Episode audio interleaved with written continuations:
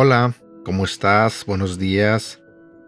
Hoy quiero compartir contigo un tema que se titula Valor para continuar. Señor, te pido en esta mañana que nos hables a través de este devocional. Te agradecemos, Señor, que nos ayudas a llegar a este día.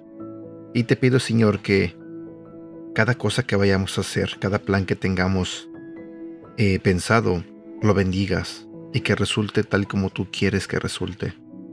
También te pido, Señor, que nos bendigas durante este día y que todas las acciones que estemos por cometer sean acciones buenas y que al final del día hayamos hecho algo que te haya hecho sentir orgulloso de nosotros. En el nombre de ti, Hijo Jesús, te lo pido. Amén. Valor para continuar. Hace un par de semanas, mientras visitaba una tienda de muebles, encontré un pequeño mueble que me gustaba mucho. Sin embargo, con tan solo pensar cuánto tiempo me tomaría armarlo, me hizo dudar de comprarlo. Entonces recordé que en el pasado había logrado armar muebles más complejos y que además siempre contaba con el manual de instrucciones que viene incluido. Ese pensamiento despertó el valor que necesitaba para decidirme a adquirirlo. Hoy decora la entrada de mi casa. El valor siempre decora nuestro futuro. Sabiduría es aprender del pasado para mejorar el presente. Te lo diré nuevamente. Sabiduría es aprender del pasado para mejorar el presente. Pero debemos reconocer que la sabiduría siempre requiere de un aliado, que se llama valor. En la Biblia hay un pasaje con un comando de parte de Dios para el pueblo de Israel, pero también lo es para nosotros que dice, pero no les tengas miedo, solo recuerda. Deuteronomio capítulo 7, versículo 18. Uno de los mayores regalos que encontramos en la Biblia es el ejemplo de seres humanos de carne y hueso con dudas y temores iguales a los nuestros.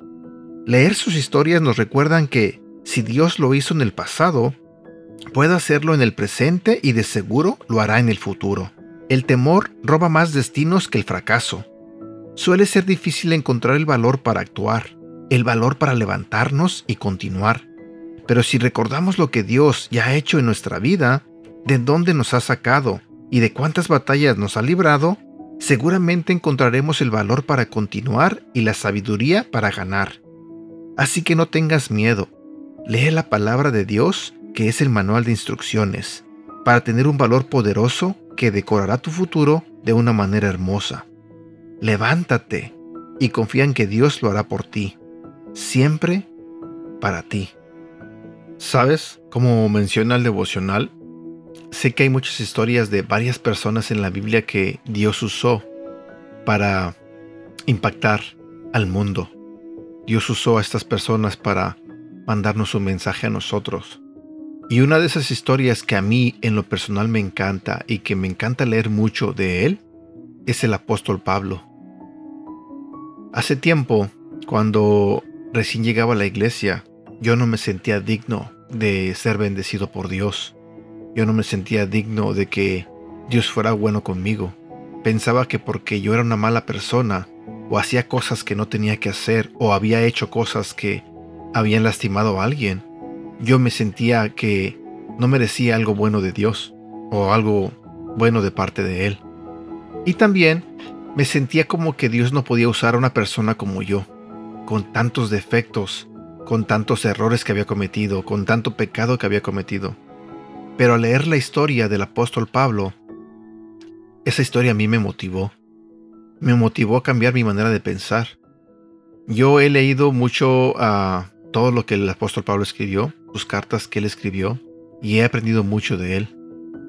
Y honestamente, yo veo su historia y digo, si Dios usó a una persona como el apóstol Pablo, que había hecho cosas más horribles que yo, o sea, realmente si yo comparaba lo que yo hice con lo que él hizo, eh, yo era bueno al lado de él. Pero, más sin embargo, Dios usó al apóstol Pablo y cambió el mundo a través de sus palabras.